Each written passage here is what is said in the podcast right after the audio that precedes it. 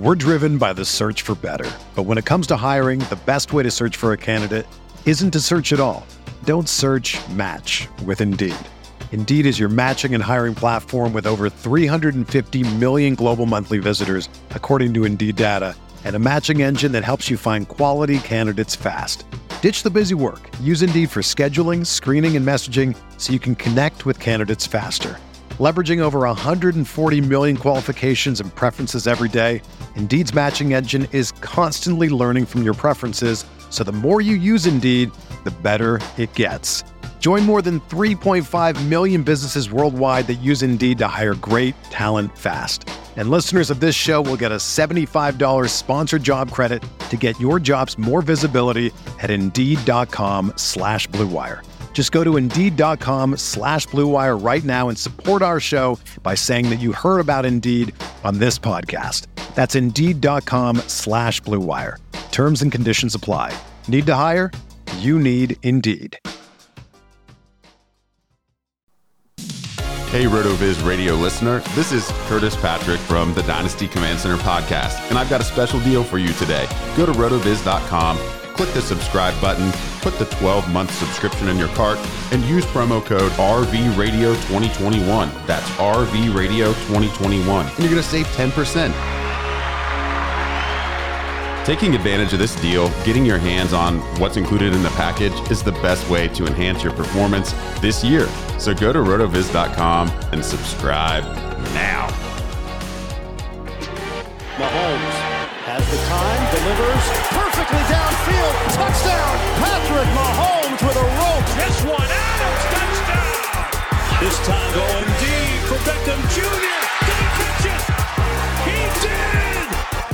Hello everyone, welcome back to RotoViz Overtime on RotoViz Radio. My name's Colm Kelly. You can follow me on Twitter at Overtime Ireland. Joined as always by Shawn Siegele, the co-host here off the podcast. Great to do multiple shows a week, three shows a week, in fact, over the last couple of weeks here on RotoViz Overtime. Always at least two shows uh, throughout the last almost 12 months as we have soared past 200 episodes here off the podcast. And today, on this edition, I'm delighted that we're going to be joined by John Daigle, who you can follow on Twitter at notjdaigle of NBC Sports Edge. Really looking forward to talking to John in a few moments. He did join me for the NFL draft series that we did with Travis May just prior to the NFL draft. We're going to get some of his thoughts today on what has maybe changed after the draft from some of those prospects and his thoughts on them. We're going to talk some best ball as well. John, a big uh, big fan of the best ball format as well. So it's going to be a fun one, Shawn. Really looking forward to having John on here. Yeah, he's going to be great. I have a draft, a rookie draft still with him uh, coming up in, in, the future. So and kind of get his picks and, and know how I need to maneuver around him. But no, I mean, he's great. It's going to be a lot of fun. We'll cover some draft. We'll cover some dynasty. We'll cover some redraft with some best, best ball. And yeah, we're really excited to have him on the show.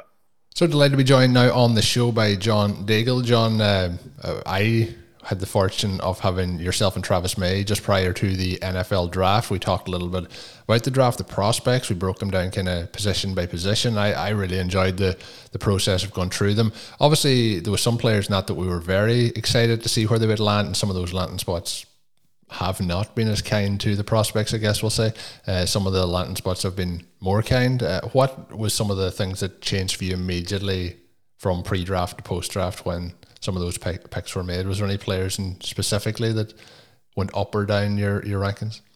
We did try to warn everyone that day three can get a little ugly and messy there. And as everyone tuned out after the third round, it was obvious that that's what happened.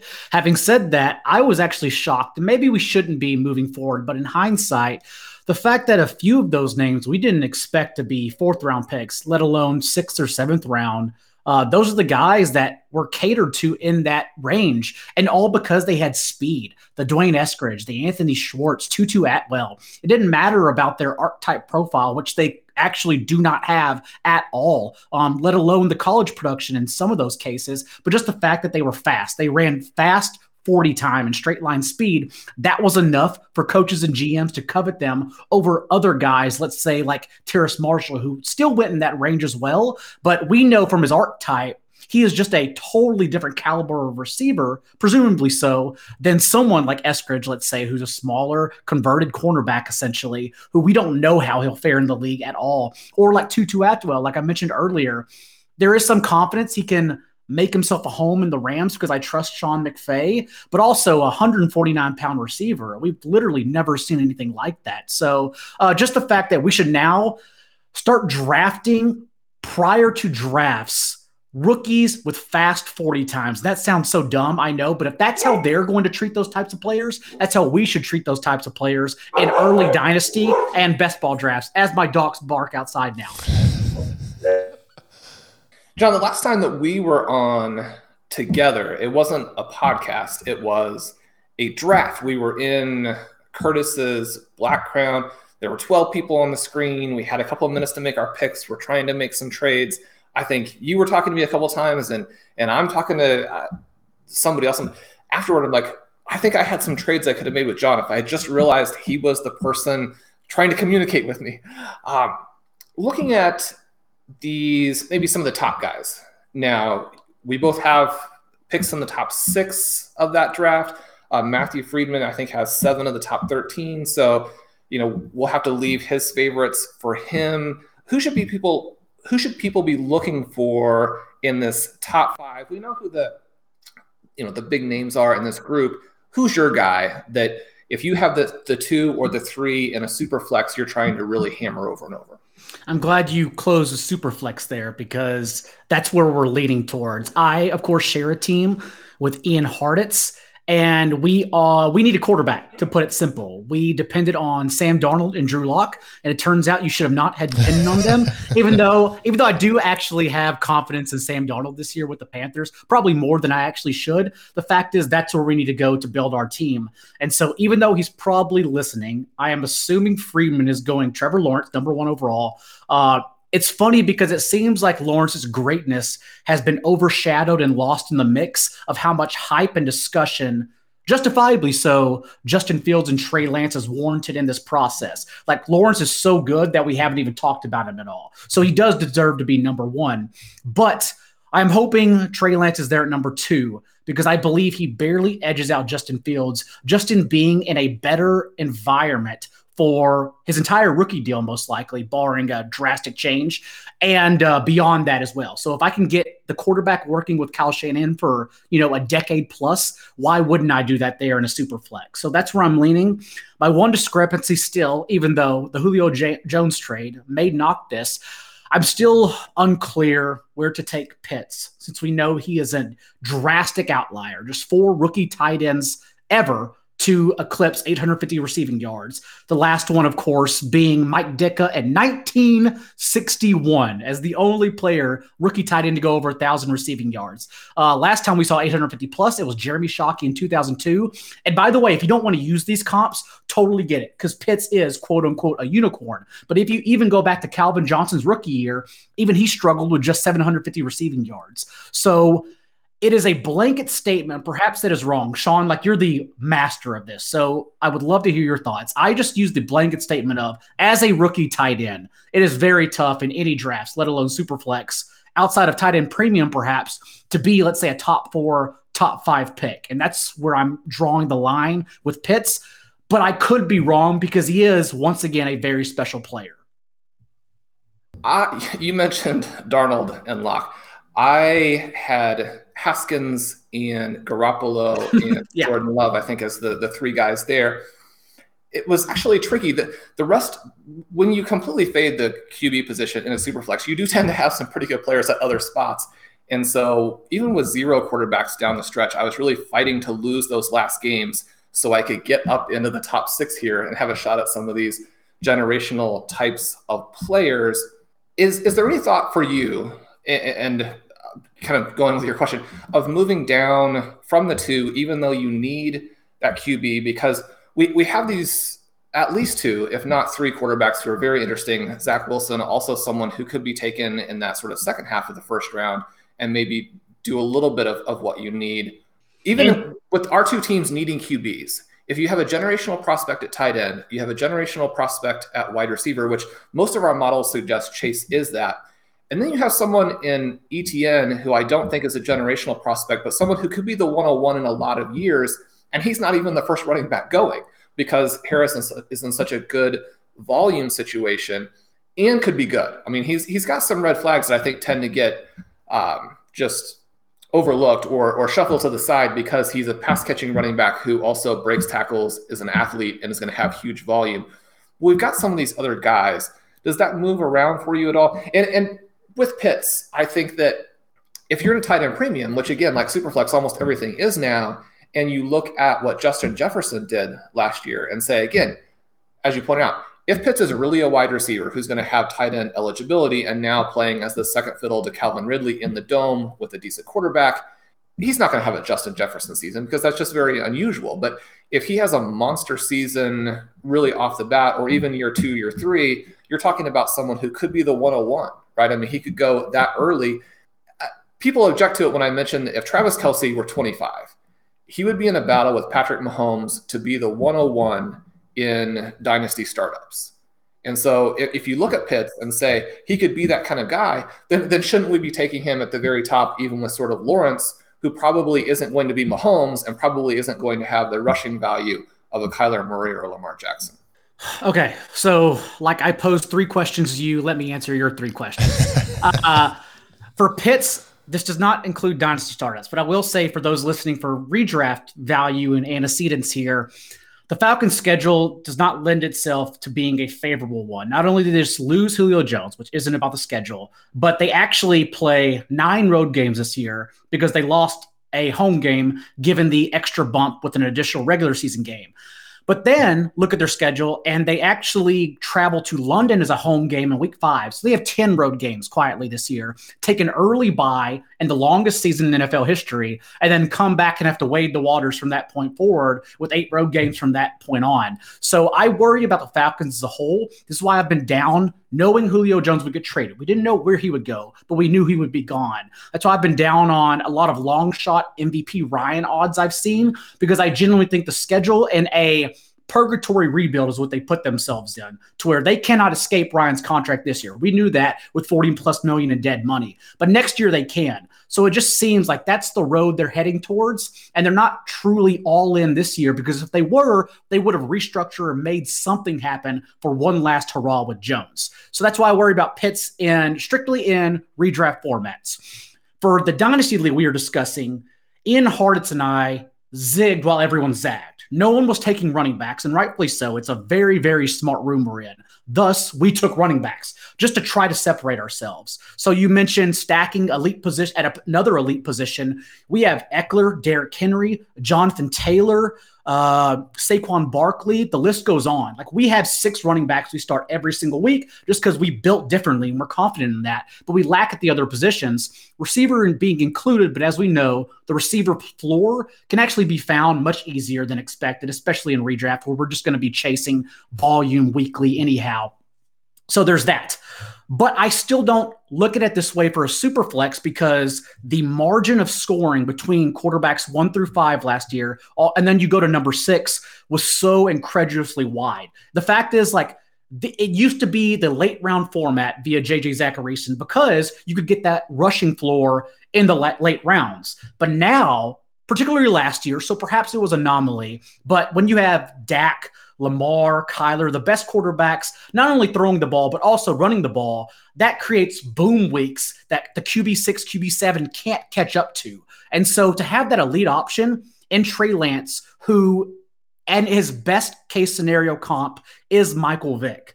Uh, that is something I think is very important for the top of Superflex, just in case it goes right. It could go wrong, but just in case it goes right, I want to be all in on the scenario that it's right and I don't want to lose out on that. So that's why I would be on on him, and then actually Justin Fields over Ja'Marr Chase, probably unpopular opinion. Um, Superflex number two and three overall. Yeah, that's pretty close. Uh, I my one downside, and we talked about it on the draft show, was you know with Fields was the landing spot. The dream scenario was where we've ended like we haven't ended up in the dream scenario. The dream scenario was the 49ers. That obviously didn't happen. But I probably still would be very tempted to get Chase in there just ahead of him, but I, uh, I thought that was a really good discussion in terms of where we were looking at. The more I look at it as well, the situation you laid out with the Falcons, I think it would have been a better decision for them to take Justin Fields this year than to kick the can down the road. But again, that's something for the Falcons to figure out, not for us to. The, the dream scenario is for Justin Fields to start week one and not be comp to Patrick Mahomes in his rookie year. That's the dream scenario. Yeah, but we'll see. We'll see what we'll see what happens there. There's to fight past Andy Dalton first. Um, yeah. Uh, in terms of the the rest of the rookies, we're talking there about the very high end guys. Is there any of the maybe the guys that we were talking about on that draft series a little bit higher up the draft process, where we thought these guys are going to go in those first two or three rounds? You maybe slipped a little bit that you're still excited to see in draft for 2021. It actually is Terrace Marshall. Uh, he had a first round grade going into that going into the very last week when as we know they got all their medical flags later on their medical information and thus pushed guys down very last minute that's why the last second mocks that came out the night before between peter schrager Daniel jeremiah all those guys had players just completely slip out of the first two days because now this new information had cropped up and terrace marshall i do believe especially in this mickey mouse class where they're all good at like one thing, but they lack the size, speed. They lack something in their game. Terrace Marshall, assuming full health, does have it all. And he goes into a terrific situation where he's not only familiar with the playbook, working with Joe Brady, of course, in 2019, but more importantly, we know, just like last year, Brady tr- trains his players to be receivers, not to be particular role receivers. So that's why DJ Moore, Robbie Anderson all played everywhere. And that's what Terrace Marshall will do. But he can do that because he's already shown he can do that. In 2019, he played 73% of his snaps from the boundary in that prolific offense with Justin Jefferson.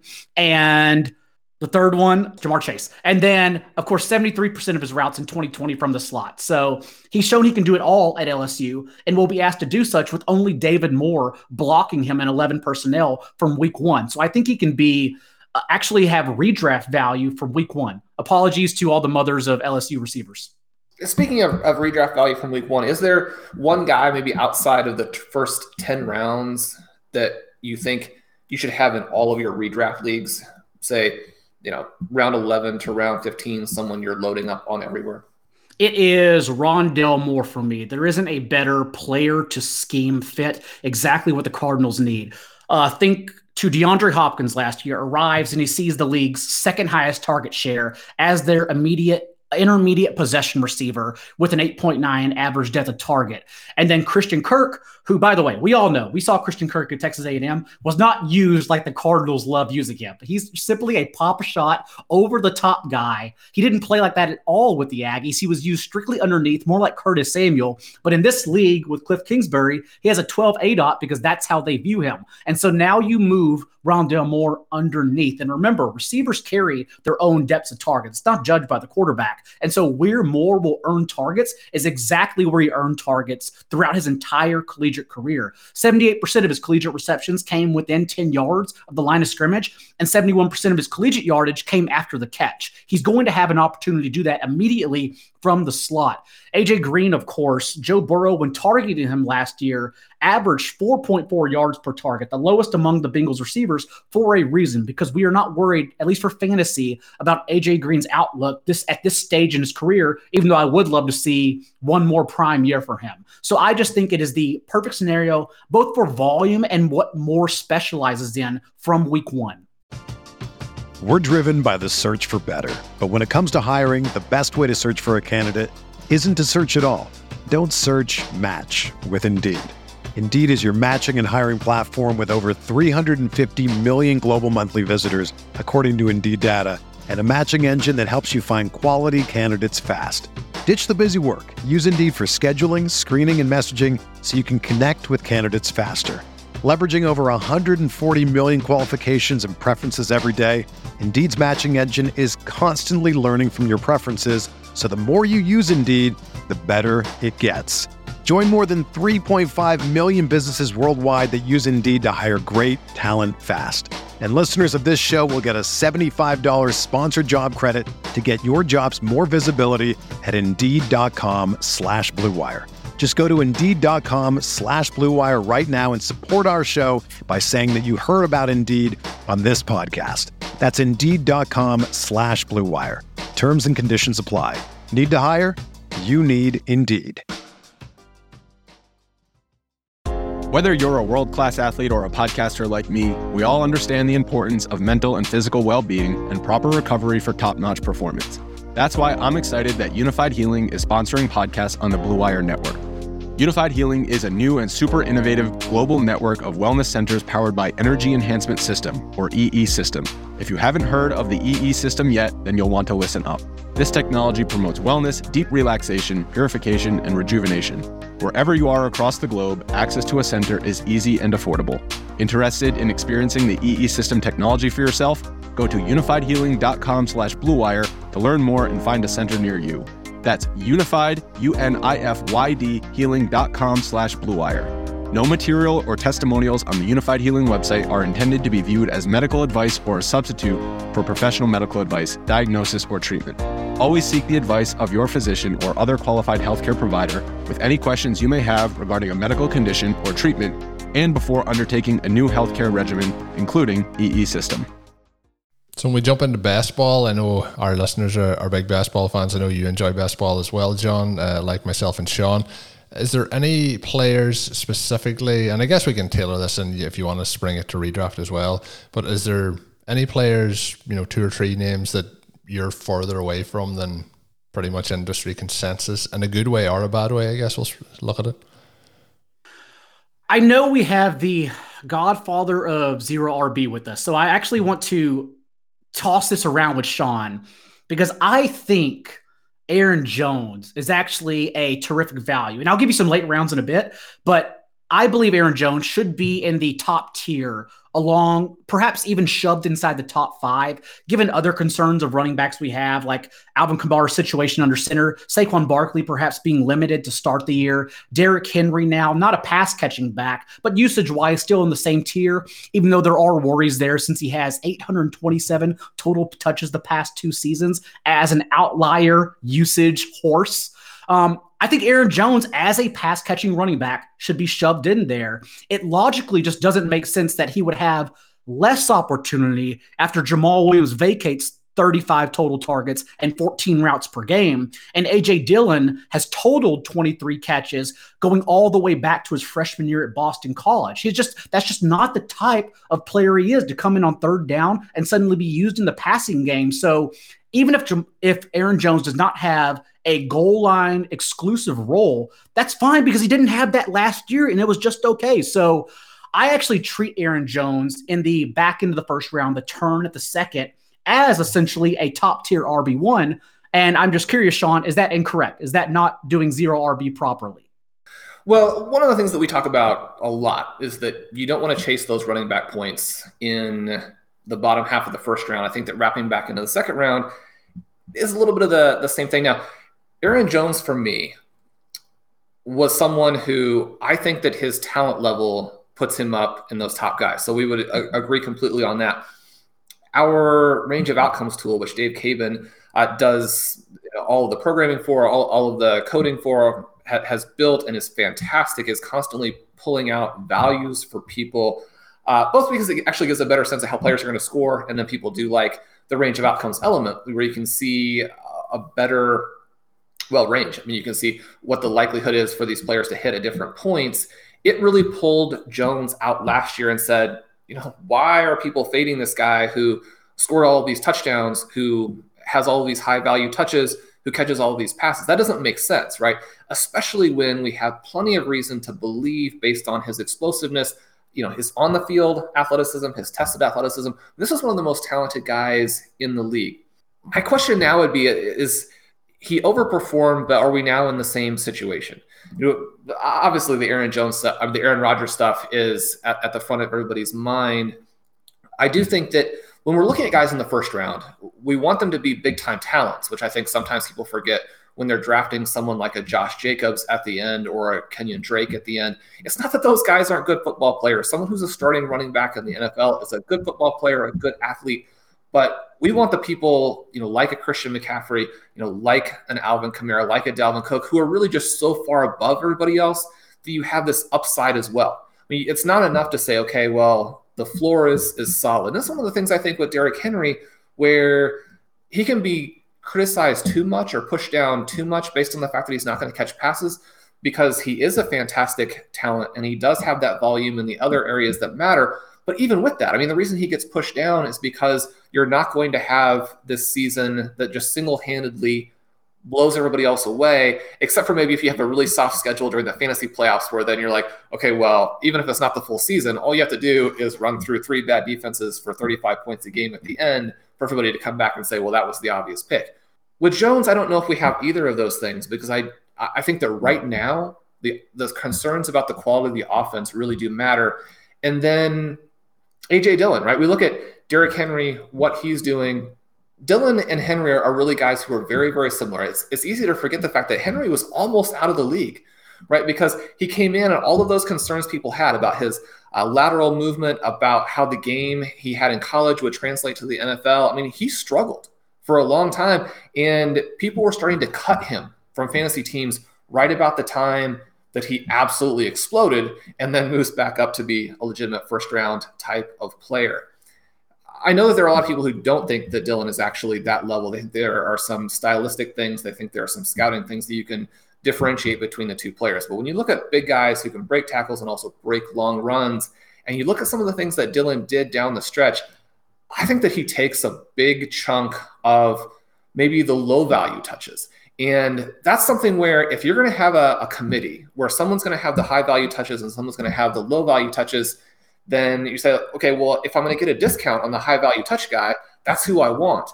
But even at ADP, where now we're looking at a situation where we can say, okay, well, Jones is maybe falling below his talent, but is he still now falling below his overall volume situation? He's one of these guys where if because he was in a committee, was going in the third, fourth, fifth round, then I'd start to be excited because like, this is, you know, they're high value touches. He's a big time talent.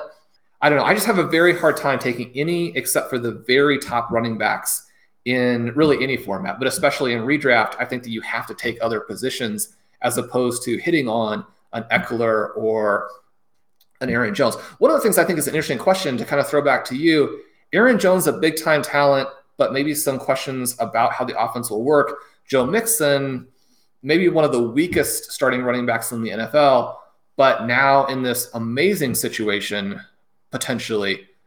How do you look at those two guys? And especially and one of the things that we can do here and look and say well maybe we're wrong. And if i'm wrong and aaron jones isn't this huge gap ahead of joe mixon from a talent perspective then they shouldn't be anywhere close to each other in terms of where they're going because joe mixon's situation now is, is really just out of this world See, one Colm. He did the Shawn thing where he disagreed with me in the nicest way possible, which I which I appreciate. I love I love the discourse with each other.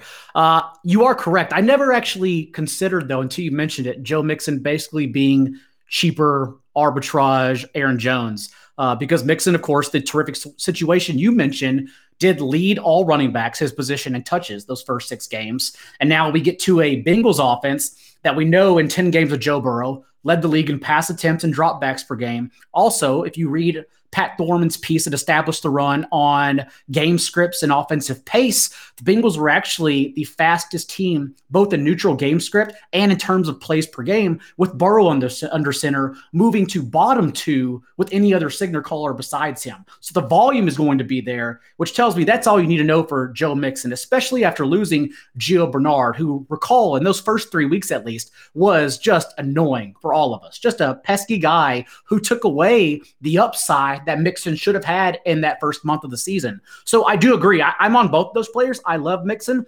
I think the the line I draw is that I believe Aaron Jones, especially as a pass catching back, should be shoved in with those top guys. But I, I, totally, I think your point on it makes a bunch of sense, and I'll I'll probably actually adjust my own strategy moving forward. I think as well, something's going to be interesting to watch is look, I'm still hoping that things turn around and Rodgers can start things out at the Packers, but if he's there, I think that changes the situation a little bit. But I still feel that I would be on Shawn's side of taking the wide receiver, the tight end targets that are available at the back end of the first, early second. But as a player, the the uh, running back in that offense, I'm starting to target as AJ Dillon based on the part that you mentioned that I think often is going to overlook the amount of work that Jamaal Williams got in that Packers offense. I think we're going to see and those I know they might be lower value touches, but I think we'll see Dillon get some of those. I think it, and the journey's kind of funny since the Packers coach was, of course, Henry's OC, who allowed Dion Lewis to outtouch Henry at the time. We've gone full circle now. Yeah, well, these things do sometimes come around. There's a lot of things in the NFL that uh, you know people still get jobs long after they, they should. But it's going to be interesting to see how, how that all plays in here. Uh, in terms of, you mentioned Giovanni Bernard there. He was somebody we talked about last week as being one of uh, our potential favourite late round running back targets. Uh, I'm going to throw it to that question just because it fits in perfect with that. But are there any running back targets maybe after let's say let's say the 10th round but 12th round onwards mainly that you're snapping up uh, this year in drafts uh, I will never draft the highest running back in a proven arbitrage machination backfield uh, because I believe like hype is terrible process. And so the fact that Trey Sermon surged right after the Jeff Wilson injury, Jeff Wilson, who by the way I had a ton of at the time, um, I've actually now gone to drafting Wayne Gallman. Who is reportedly number two on the depth chart, and I think could carve out even a goal line role for what is essentially free right now at the very last round of drafts. Again, the 49ers, and Shanahan pointed this out, their, back, their third running back led that position last year in snaps. And last year, the 49ers backfield over the two over the last two years actually have led in cumulative fantasy points in those units among the league. So I think there are a ton of points to go around. We know it's going to be run heavy. Perhaps perhaps could be even run heavier if it's Trey Lance under center. And so just getting the cheapest piece, like I said, it is your last round pick. The cheapest piece in that backfield is what I prefer as opposed to drafting Sermon over other guys because right now he's surged like near J.K. Dobbins, uh, right around D'Andre Swift range, which is far too pricey for me.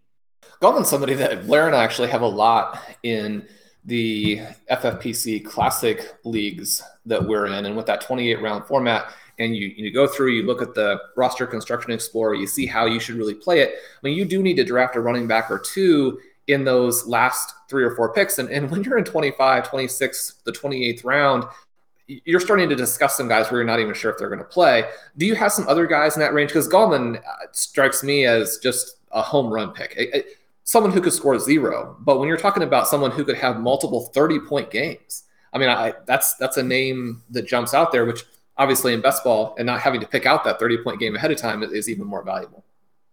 I think Damien Williams is interesting, especially assuming Tarik Cohen will be brought along slowly. Uh, that also caps David Montgomery's ceiling because he took advantage of Cohen's absence last year and getting 12 to 14 more routes per game without Cohen from week four on. But now we have Damien Williams as the insurance, basically ensuring that Montgomery can't be used in that role, but Damien Williams can. And remember, he proved to be a terrific well route runner. Like that was his specialty with Patrick Mahomes, anyhow, already. And then also, I don't know about FFPC, the deep league. So if you have that ADP on you, I'd love to hear it. Uh, I don't know where Rhamondre Stevenson is going, but it is not being treated as Sony Michel is going to get cut. Whereas we are 95% sure Sony Michel is going to get cut. People still are waiting to be reactive instead of proactive. Whereas even in drafting, let's say Dallas Goedert is like the tight end six or seven. If that is your cup of tea, we need to be doing those things ahead of time because we know their ADP just launches from that point forward the moment it happens.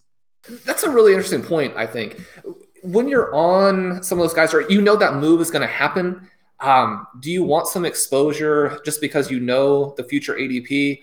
Or is it something where your own valuation still has to come into play? I was kind of joking about it. I think three or four years ago, one of the MFL 10 of Death leagues, um, there were a couple of guys, Chris Hogan and uh, Marquise uh, Godwin, I think, who uh, when I drafted them in rounds 11 and 12 or in that range, and then by the start of the year, they were being drafted in around like fifth, five, and six. It's like, okay, well, you got a great ADP value there. But it turns out where they should have been drafted was like rounds 19 and 20. So you could still lose on those players.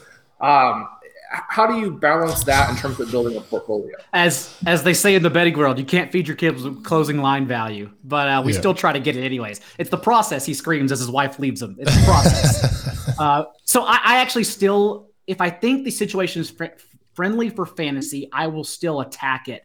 For instance, like Matt Ryan, we talked about stacks earlier. Uh, it wasn't just me; it was a lot of sharp people. We're already double stacking Matt Ryan without Julio because it's not a volatile situation. It was a condensed target tree the moment Julio was traded, where you take your shots are reading through the tea leaves and then double stacking Julio with blind quarterbacks, knowing that you could still get six rounds of ADP leverage. Uh, and maybe that's the case, I think, for a situation where we know, assume a player would get better. Like if Julio had landed with the Raiders, we should probably assume that Derek Carr's production would go up, especially because Nelson Agholor made him a better deep throwing quarterback. Still not sure how that worked, but with a with a player of that caliber, I would trust that Derek Carr's ADP would rise from QB 26, 27, wherever he's going right now, depending on your format, to perhaps even like QB 19, QB 20. And so I would trust getting value on that range.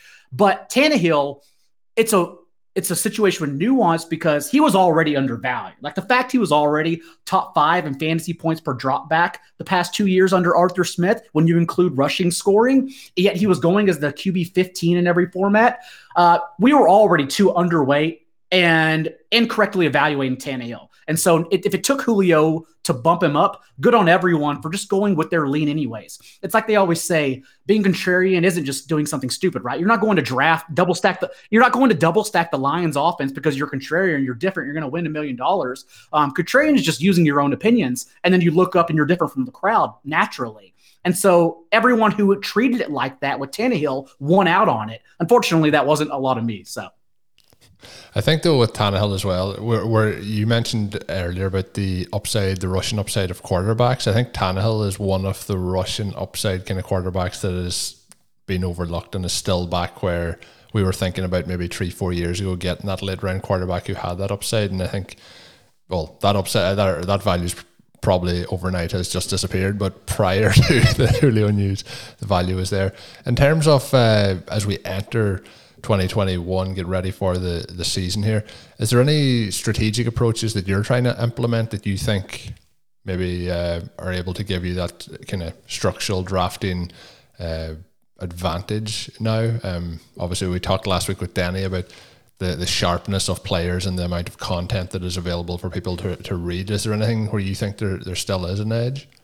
I, there are like Denny said a lot of people doing just great macro work on roster construction. We have an industry helping others too have come just so far in the past two years alone, let alone the past five years. Mike Leone, JJ Zachariason, everyone at RotoViz, Jack Miller, those are the ones that come to mind first. And something Miller I think titled even and has continued harping on is their RB dead zone. And that's why he suggests, as he says in all his articles, whether it's at Establish the Run, RotoViz, or NBC Sports Edge, that you should have four to five wide receivers by the seventh round thus avoiding the RB dead zone and lending yourself a higher win rate, both statistically and logically, because you're getting this pack of wide receivers who, for anyone has looked at wide receiver ranks from 10 through 24, you think you should be higher on someone, and then you realize you can't get higher on someone because the position is packed this year. Uh, and so I do agree with all of that.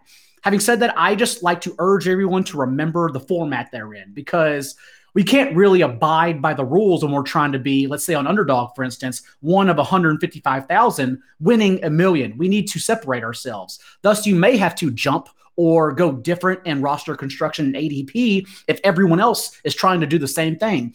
And the same thing goes for three man leagues. I play a lot of three man drafts across sites because I know what butters the bread. I'm not going to make ROI trying to win a million dollars. I'm trying to actually get money back at the end of the year because I draft you know, it's my job. I draft from March through December. Um, and so I play a lot of three man leagues. And the way it seems this year is that I know we harp, we stress zero RB, but since we are trying to get these running backs, these great players you are confident in, and the, the RB dead zone this year exists beyond them in the next tier, and also the wide receiver position is stacked.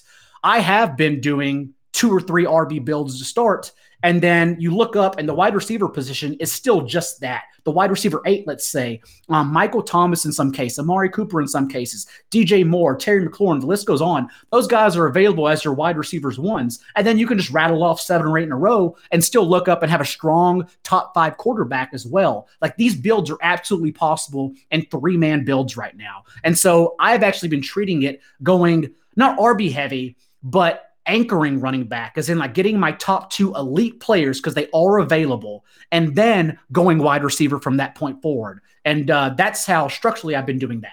Do you have one of the things that seems to jump out a little bit to me this season?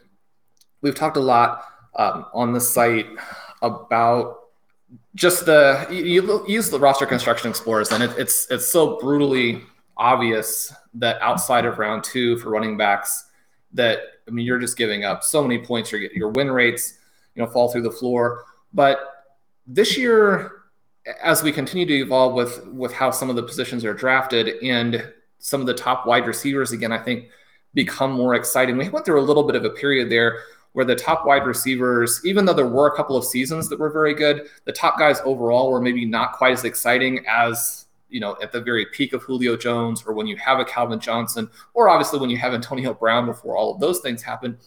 Round two becomes just so dynamic now at wide receiver. Some of those round two running backs have some of the red flags we were discussing earlier on the show. And then round three has the second year running backs. And all we have to do is look at these last five or six and say, okay, well, some of them really panned out. And then some of them, year two was when they all cratered. And they went from everybody's drafting them early in Dynasty to where, you know, you're a Sony Michel, you're a Kerryon Johnson, you're a Royce Freeman. You have absolutely no value at all, right? And that's part of what plays into the dead zone is people are drafting these guys early in redraft who have scenarios to jump into the first round next year or to jump into the 15th round next year. But with that being said, some of those guys are pretty exciting. How much of that, and when you compare round two running backs versus round three running backs, are you actually a little bit more excited about some of those round three guys because the upside seems even higher?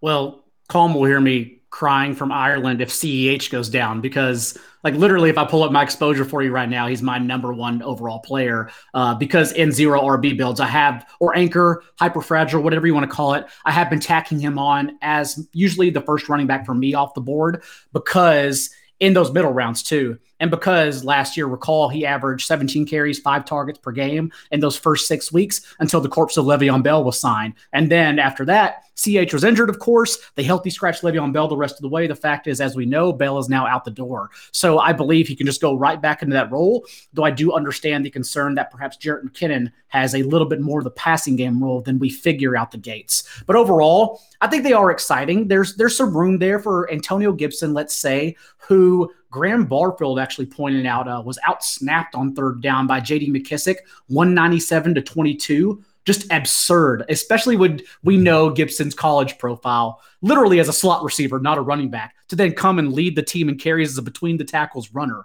Um, he proved what we didn't know he could prove. And so I would think there's just simple regression and that margin being split because it was so wide. Also, the fact that Washington only added to their defense and then got an above average quarterback. Uh, last year, Alex Smith led the league in target rate at or behind the line of scrimmage, whereas Fitzpatrick led the league in target rate between 10 to 19 yards via Pro Football Focus. So overall, just the grand scheme of that offense is going to be different, and we know that they will likely be playing with more of a lead with that defense as well, which lends itself to a higher floor naturally for Antonio Gibson. So I, I also get fairly excited about him. Think he could be a top seven guy. Um, but Najee Harris is really those are the guys, RB 13 through 15, where I cut it off because then we get to what I truly believe is the dead zone. The the Chris Carson, the Miles Sanders, even Mike Davis, Chase Edmonds, D'Andre Swift, guys whose role that we think we know more than we do. And it could go very awry from there. And that's why I'm just trying to avoid those situations altogether in, in certain builds and look more to, like you said, Shawn, just that that top elite tier and move on from there. That's really interesting. Uh, just before we finish up, John, anything that you want to uh, give a, a, plug to, or anything got going on over the, the next couple of weeks?